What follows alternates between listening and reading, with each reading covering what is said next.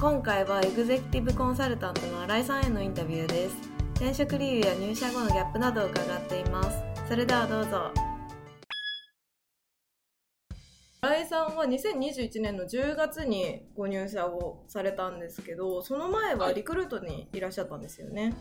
あ、そうです。でその前は銀行にいらっしゃったということなんですけどまずなんか簡単にこう、今までのなんていうんですかねご経歴というかを教えていただいてもいいですか？あ、はい。えっ、と、大学卒業した後に1社目、まあ、あの、地元の銀行に就職をして、はい。で、そこで約3年半ですかね、働いて、えっ、と、最初、まあ、個人向けのなんか投資信託とかうんうん。保険とか、あと住宅ローンとかっていうのを、えっ、と、経験した後に、いわゆるその企業の、えっ、と、担当になって、会社に対してなんか融資するとか、まあ、いわゆるなんか、半沢直樹とかで出てくるような、はい。銀行業務、まあ、法人営業っていう業務を経験して、で、えっ、と、3年半在籍して、その後、えっ、と、リクルートの方に転職しました。い。で、当時、リクルートではなくて、旧リクルートライフスタイルっていう、うんえっ、と、まあ、ジャランとかホットペッパーグルメ、ホットペッパービューティーの会社に転職したんですけど、で、そこで僕はリリクルートライフスタイルの、えっ、と、飲食、ホットペッパーグルメの、えっ、と、事業部に入って、えっと、そこで約4年ちょっとですかね、やっていて、で最初は、えっと、池袋と、はい。えっと、新宿歌舞伎町のエリアを担当していて、えっと、まあ、飲食店の方に、まあ、なんかホットペッパーの広告の営業をしていて、最後の1年が、えっと、いわゆるその全国チェーンの居酒屋とか、あの、結構広範囲に店舗展開している、あの、法人を担当して、でそこで大体1年ちょっとぐらい担当して、えっと、現職に転職したっていう形ですね。なんかその銀行からリクルートの転職はなんかどういったきっかけというかがあったんですか？あそうですね、まあ、銀行に入って、まあ、3年半ぐらいし、まあ、3年ぐらい経ってから、はい。まあ、かなりこう年功序列な会社だったので、まあ、上の人を見てると5年後10年後はこの立ち位置にいるのかとか、はい。その結構自分の今後のキャリアがこうイメージでしすぎちゃっこう なるほど。なんか分かりきってるこうキャリアを歩むのってどうなんだろうっていうのがちょっとずつ思うようになってきて、はい。なんか若いうちになんかこう、まあ、安定はしてるけど楽しいのかなっていうのがあってなんか自分の性格的にちょっと合わないんじゃないかなと思って、まあ、リクルートが当時入社の時があの契約社員での入社だったので、まあ、自分で結果出せばこうキャリアを自分で作っていけるっていうところがあのすごい魅力に感じたので、まあ、ここはちょっと思い切って挑戦してみようっていうことでリクルートの方に転職したっていう感じです。なるほど。なんかえそのリクルートの契契約社員だったやつはなんか畠山さんとかが言ってた CV 職とはまた別のやつですか？一緒です。あ。CV ですね。ってことは、はい。えでもリクルートで新井さんは4年ぐらいいらっしゃったんですよね？あそうですね。はい。じゃあ1回あれって3年半とかでしたっけ？あれ？系そうです。CV の契約期間が3年半で、まあ、それを満了して卒業するかその前までに、えっと、正社員の試験を受けてあの正社員、えっと、SE か SE 社員になるかっていう二択なんですけど、はい。僕が、えっと、2年半ぐらいでこの SE 社員の試験を受けて、はい。えっと、SE その正社員になったっていう感じです。なるほど。あじゃあ正社員になったから4年間働かれていたという。あそうですそうです。はい。そのリクルートでホットペッパーグルメの営業をされていたということなんですけどそれで転職をされて今ファームライフにいらっしゃるんですがそれはどういったきっかけというかがあったんですか？あそうですね。ちょうど僕が転職した頃あのコロナがもはい、う2020年。そうですね。20年はもうコロナの年みたいな感じですよね。そうなんですよ。うん。で、えー、とコロナが広まっていってあのまあ多分ご存知の通りこう飲食店がもはい、うどこも休業してたりとか、まあ、時短したりっていうのがあって、まあ、それの影響をもろに受けた業界だったんで、なんか自分が担当してるそのクライアントとかも結構その休業しちゃってとか、もううんホットペッパーの掲載どころじゃなくなってる状況が続いててなんか自分自身も、まあ、どこまでこの影響が続くかわかんないなっていうところと、まあ、その会社の業績的にもやっぱりコロナの影響があって特に飲食に関しては、まあ、それによって結構年収が下がって、ああなるほどはい。まあ、せっかく正社員になったのに結局その CV の時と比べても多分100万ぐらい下がったのかな。結構。いやそうなんですよ。だから全然その正社員のうまみを感じいてや本当ですよね。そうですね。いなくって、うん。いやなんかさすがにちょっとこのままでどうしようかなっていうところと、はい。まあ当時その結婚をしたのでちょうどしたタイミングかな、はい。したタイミングだったんでまあさすがにそのなんか自分一人だけっていうわけでもないしちょっと稼がないとまずいなと思って、まあもちろんリクルートで他の部署とか移るだったりとか上に行くっていうのもあったんですけど結構時間かかりそうだなっていうのがあったんで、はい。だったらちょっと絶対に転職したいってわけではなかったんですけど、まあ、ちょっと外も見てみてどんな感じの仕事があるかっていうのを探し始めたっていうのが、まあ、きっかけですね。うん。なるほど。そっかでも絶対転職をしたいっていう感じではなく一応探しを始めて主にこうはい。どういった企業を見られてたんですか、そうですね、えーなんか、まあ、とりあえず当時の軸としてはその結構稼げる会社かっていうところは見ていて、はい。かつそのコロナ禍でっていう状況だったんでコロナの影響がなくてしっかり稼げるところっていうのとあとまあ営業しかやってこなかったんで、まあ、営業メインとその営業の成果によってこうインセンティブっていうところは結構気にしているポイントであったので、えっと、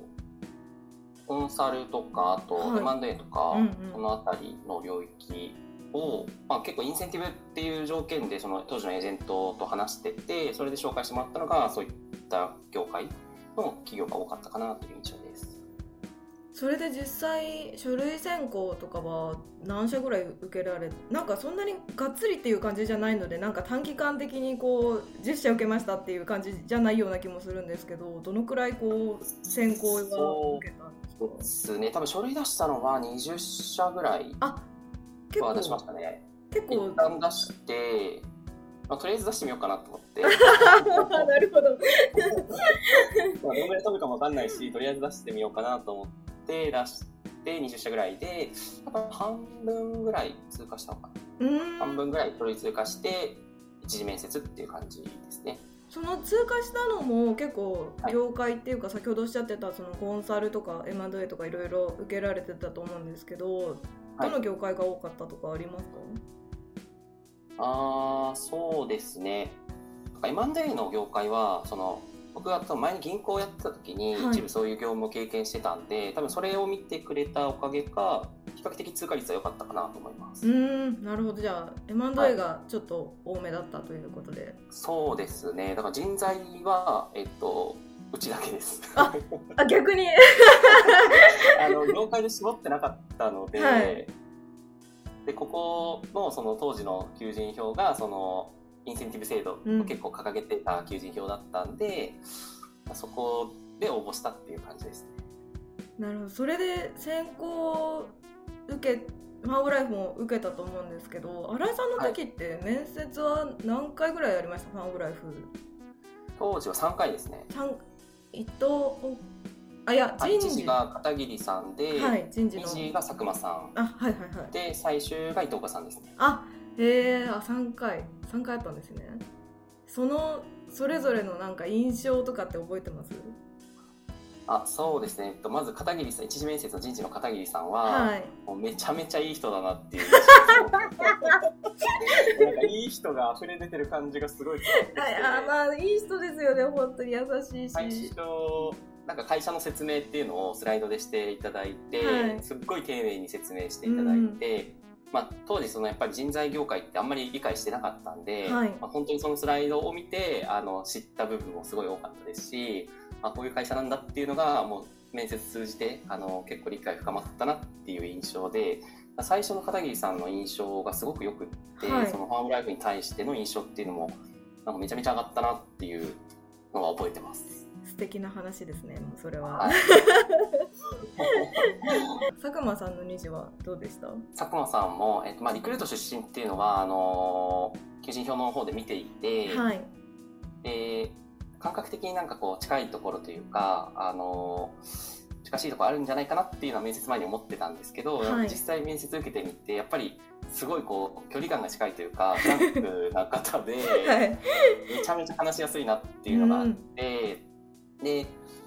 なんかそのリクルートっぽさを持ってるかつそのすごいこう引っ張っていってくれそうみたいな方だったんでなんかすごく本当に人としてすごく合うなっていうのはその面接通じて感じたところがありましたっていうのとあと当初僕あの教育領域で最初進んでって書類選考と一時が。あそうなんですか？へえあそうだったんですね。へえであの2時の佐久間さんの時にあのプロ領域っていうのを立ち上げるんだけど、はい。もしなんかそういう経営とかに興味あるんだったらそっち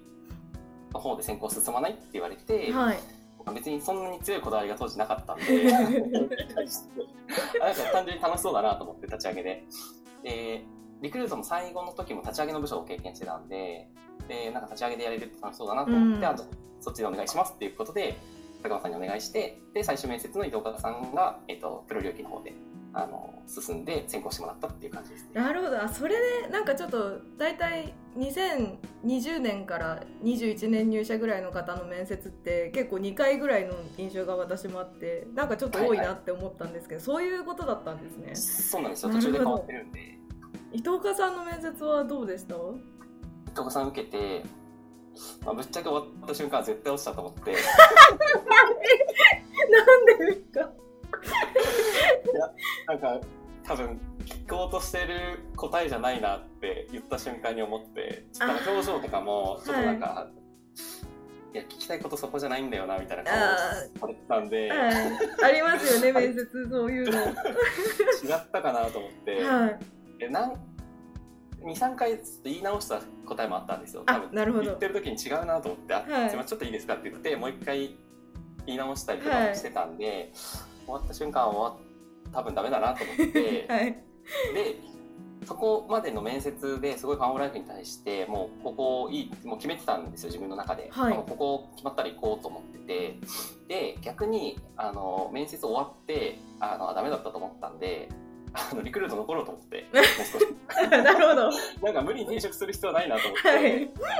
なんかやっぱファンオライフと比較した時に他があんまりこう面接の印象を通過してた企業もあったんですけど、はい。あんまりこう面接官の印象とかその雰囲気っていうところがあんまりこうまあ、感覚的なところなんですけどしっくりくる企業がなくって、うん。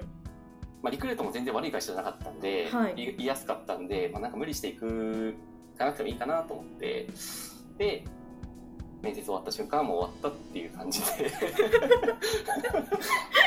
あじゃあ別に頑張ろうと思ってました。あなるほど。じゃああ、はこれはミスったな的な感触だったんですね。あそうですそうです。1時2時は結構良かったんですけどはい。最終でやらかしたと思って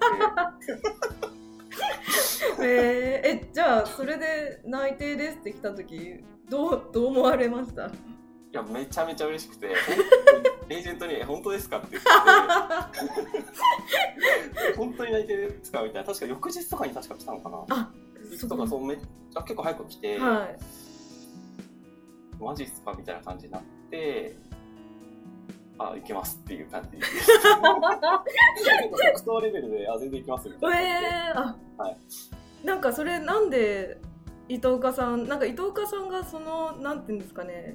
絶妙な顔するのって結構珍しいような気がするんですけどなんなんでそんな感じだったのかとかって聞かれました？い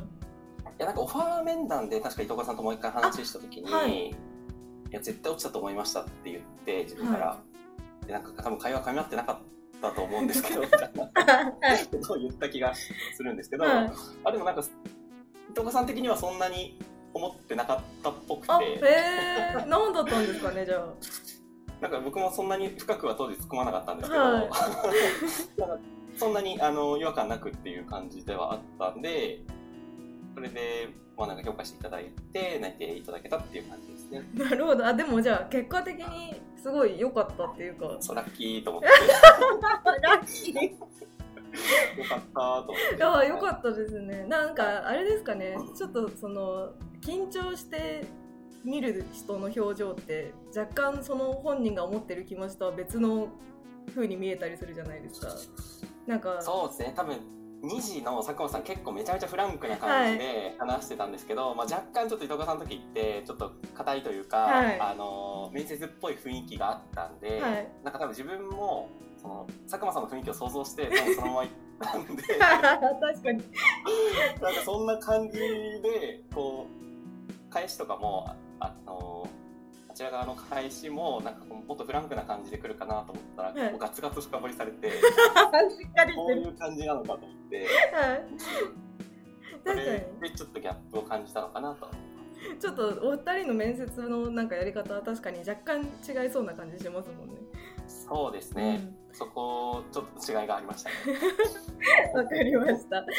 えそしたらなんかさっきお話でなんか面接いくつか他の企業通過してて受けてたけどそこまでなんか意向が上がらなかった。あそうか1時2時でファームライフの意向が結構上がっていたっていうことだったんですけどじゃあ、はい。なんていうんですかね内定を複数社から比較したみたいなことはなかったっていうことであそうですね、多分ハーブライフが一番選考早くて、はい。多分結構優先的に日程調整してもらって、で、だった最終フェーズぐらいは何社かあったんですけど、はい。内定出たのがハーブライフが一番早くて、で、そのまま決めたって感じです。あなるほど。なんかそ結構本当に即決って感じでしたけどなんか、はい。ほん本当にちょっとでも迷ったポイントとか特になかったんですか？なんかもう内定が出たら行こうって思ってたんですか？そうですね、決まってましたね。もなんかそうんなに結構楽観的なんで、は そんなに気にせず、え ー。まあなんとかなるだろうぐらいで 行ったっていう感じです。なんか結構その前の銀行もリクルートもなんか組織的にはすごくしっかりしてるじゃないですか。うん大きい、はいはい。大きいというかまあファームライフみたいな規模感ではないと思うんですよ、うん。そこのなんかな悩みというか不安みたいなのはなかったんですか？あ逆にそこはなくってむしろそこがすごい楽しそうだなっていうのが思ってて、はい。逆にその、えーで経験してきてリクルートもその最初やっぱり大手なんですけど結構自由度が高くて裁量を持ってできるっていう感じだったんですけどやっぱ長くいるとすごいこう大企業だなっていうところを感じる部分が多くなってきてなんか自分の性格的になんか大手が合ってるかなと思ってこれまではその在籍してたんですけど、はい。なんかちっちゃい会社の方が自分に合ってるんじゃないかなっていうのと、まあ、一回経験してみたいなっていうのが結構面接通じて、あの見えてきた部分はあったのでだから他社とかも結構大手もあったんですけどなんか自分的には小規模の会社の方がいいんじゃないかなっていうところもあってあの即決したっていうのがあります。なるほど。じゃあそこは特にこうなんか不安とかもなく？違和感は、はい、なくてむしろ結構楽しみな部分が多かったかなと思います。はい。かりました。そしたらちょっと2021年なので若干古いというか記憶が薄れてしまっている部分もあるかと思うんですけど入社、ファームライフ入社されてみてはい。入社前と後でギャップに感じたことって何かありました？ギャップあーもう分からないことが多すぎて。あまあでも業そうですよね。人材業界も初めてだし。初めてと立ち上げっていう組織だったんで、マンツーマンリーダーが伊藤家さんだったんですよね、はい。伊藤家さんも結構その教育も見てたんで、まあ、めちゃめちゃ忙しい中でなかなかそのすぐ聞けるっていう感じではなかったので、こうある程度自分でしなきゃいけないっていうところとそのフルリモートのコミュニケーションっていうのが今まで経験なかったのではいその文章で何かを伝えるとか聞くっていうのが本当に苦手というか 苦手。いやもうなんか電話したりとかすぐ話せばはい。すぐ済む話なのに、い、ちいち文字に起こすのが面倒くさいと思ってたりとかしかもニュアンス含めて伝えるのって結構難しいじゃないですか。そうですねはい。そこはすごい最初めちゃめちゃ苦労したなっていうその何かを業務聞くとか相談するっていう時も文章で聞いたりいやでも伝わり方としいや違うんだけどなみたいなの結構あって。そこは最初の3ヶ月ぐらいはめちゃめちゃ苦労しましたね。なんかリモートの点で言うともともとは全然リモートワークとかはされてなかったんですね。えっ、とコロナになってリクルートもリモートがメインになってたんで、はい。リモートやってたんですけど、まあ、出社もしてたんであなんかフルであのコミュニケーション取るっていうところはほとんど あのリモートで取るっていうのは経験なかったですね。まあでも全然そうですよね。その入社時からリモートをやるのと多分こうある程度数年働かれてリモートをやるのって全然違いますよね。そうですよ。ね。クルートの時はなんか別に今更聞くこともそんなになかったんで、リモートなっても、まあ、自分でなんとかできる感じだったんですけど全く違う業界来て、はい、全く知らない中だったんでなかなかちょっと聞かないと仕事が進まないっていうケースがめちゃめちゃあったなっていうのが思い出でありますね。なるほど。そのリモートのなんかコミュニケーションの難しさみたいなのはどうやってこう対処されていったんですか？あでもやっぱり何回かその自分の投稿をその佐久間さんとか伊藤家さんからこう、はい、添削してもらったりとか 添削 あの投稿した後に、はい、違うだろうっていうのが何回かあってあ確かにこの書き方じゃダメなんだっていうのを自分なりに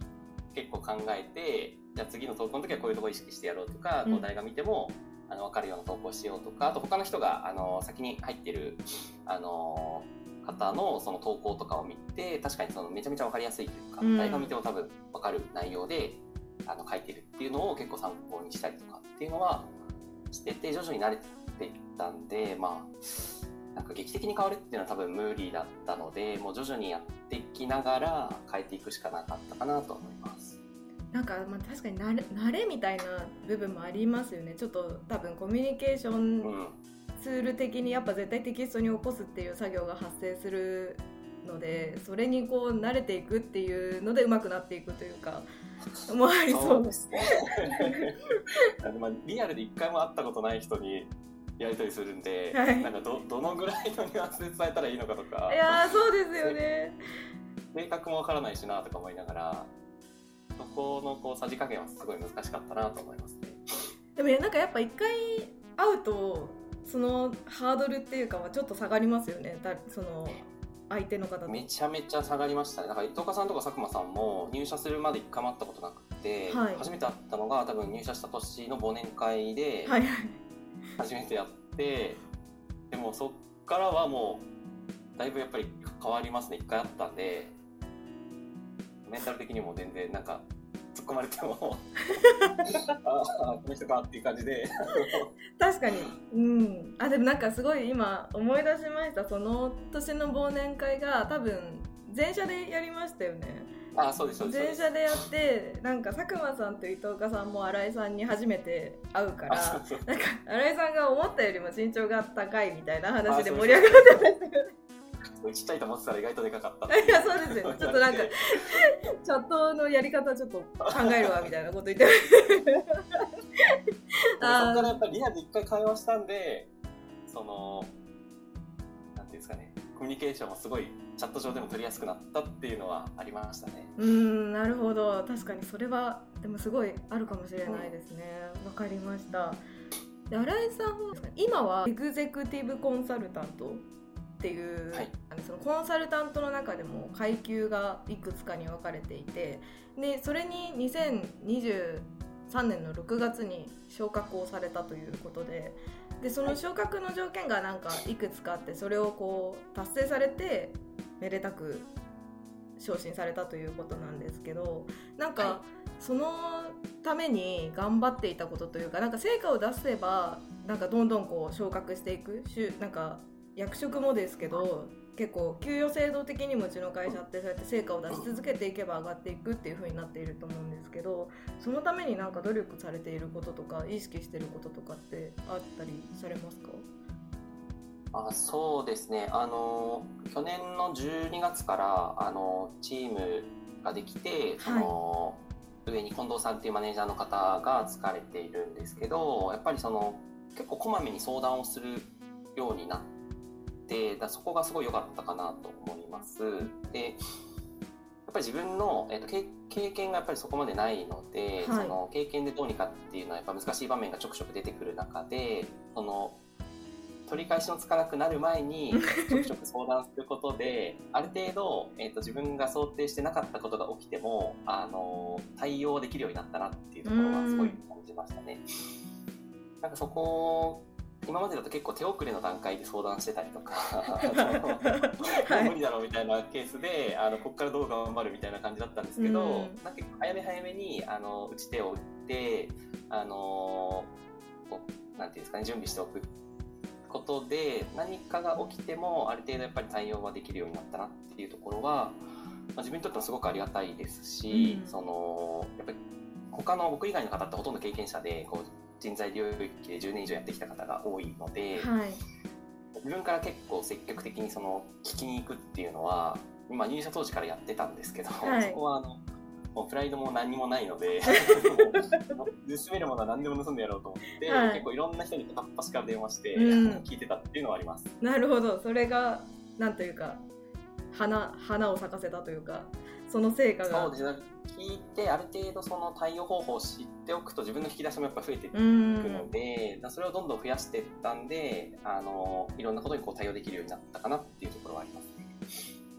あの人材業界も全くの未経験で、はいはい。やってみてそこはなんかどう思われました？ギャップギャップというかなんか人材業界をどうどう思うというかじ人材業界っていうよりキャリアコンサルタントの仕事？うんってなんかちょっと営業と営業ではあると思うんですけど若干毛色が違うかなと思っていて。はい。その点。あそうですね。あのまずギャップに感じたことは営業自体と比較すると営業って基本的に自分とあと対峙するお客さんに対してこここでいかにこうなんていうんですかね口説けるかっていうか、その人をにイエスをもらえれば成立する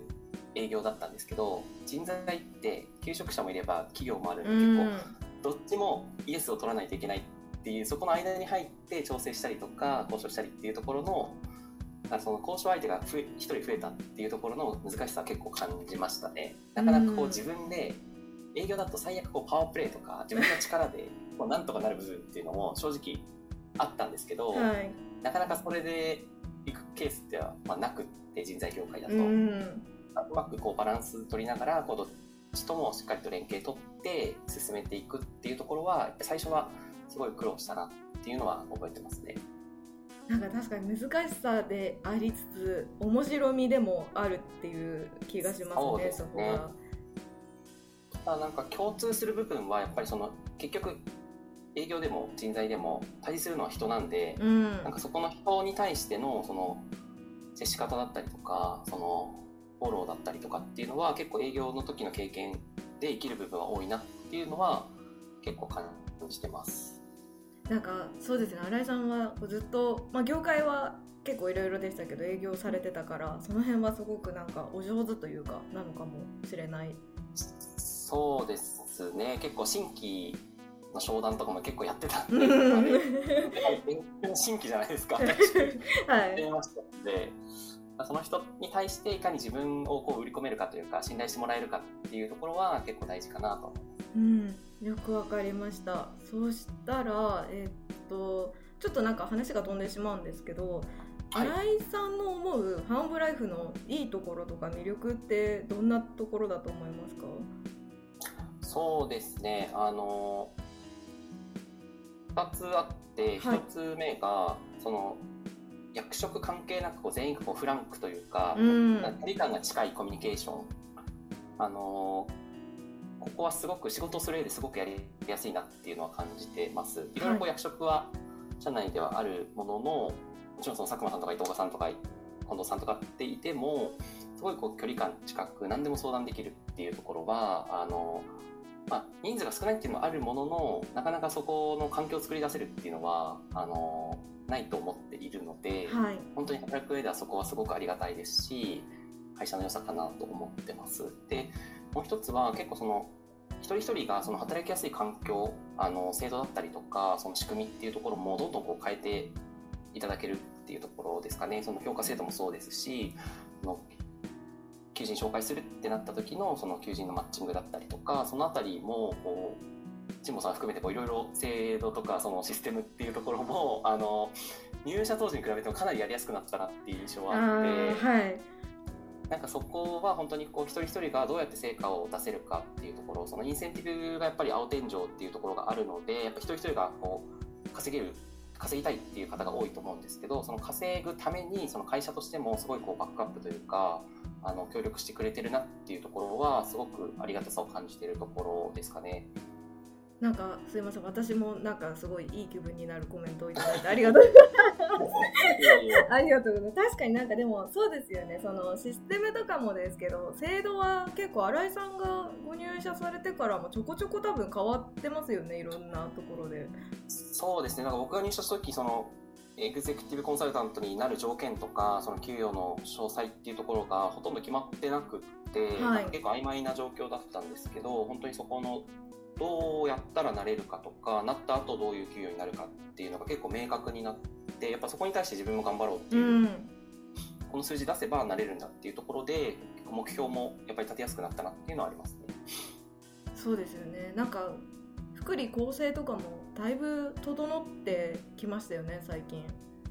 そうですね。まあ働き方もすごいフルリモート、フルフレックスで、あの、こう、プライベートとの両立もめちゃめちゃしやすい中で働いているんで、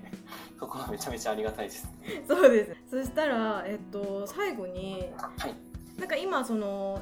エグゼエグゼクティブじゃないか、えっと、プロ領域のコンサルタントの新しいそのメンバーとかも募集をしているんですけどなんか新井さんが一緒に働きたいと思う人ってどんな人とかありますか？そうですね。あの、結構素直な人というか、はいなんていうかね、こう何でもこう吸収しようとする人はすごくいいなと思います。な僕もその未経験で入ってきて、なんかもう、とりあえず聞かないとわからない状態だったので、はい。こういろんな人からいろんなものを吸収して、こう自分の武器をどんどん増やしていくっていう形だったのと、やっぱり会社としても結構スピード感持っていろんな変化がある会社だと思うので、なんかそこに対してこう自分の考えとか 自分のやり方とかに結構固執してる人だと、うん。ここに対応するのは正直難しいかなと思っているのでなんかどんどん自分からこう積極的に取りに行くとかこうその意見を聞き入れるっていうところそういうことができる方だと多分すごいマッチすると思うしこう成果を出せる環境だとは思いますので、まあ、そういった方とぜひ一緒に働きたいなっていうところはありますね。自分自身もなんか頑張るまたちょっと負けないように頑張ろうそうですね。確かに。最近はい。なんかあの、新しくご入社された方も結構最近ちょこちょこいらっしゃるじゃないですか、はいはい。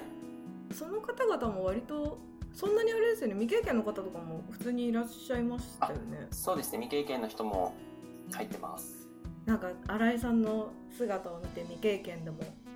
活躍できるんだなってきっと思って頑張ってると思うのでそういったそういった感じの。変なあのなんていうんですかね。こう自分がこうできるんだぞっていうところを目標にして頑張ってもらいたいなって自分も未経験で入って話したっていうところがあるんで、はい。なんか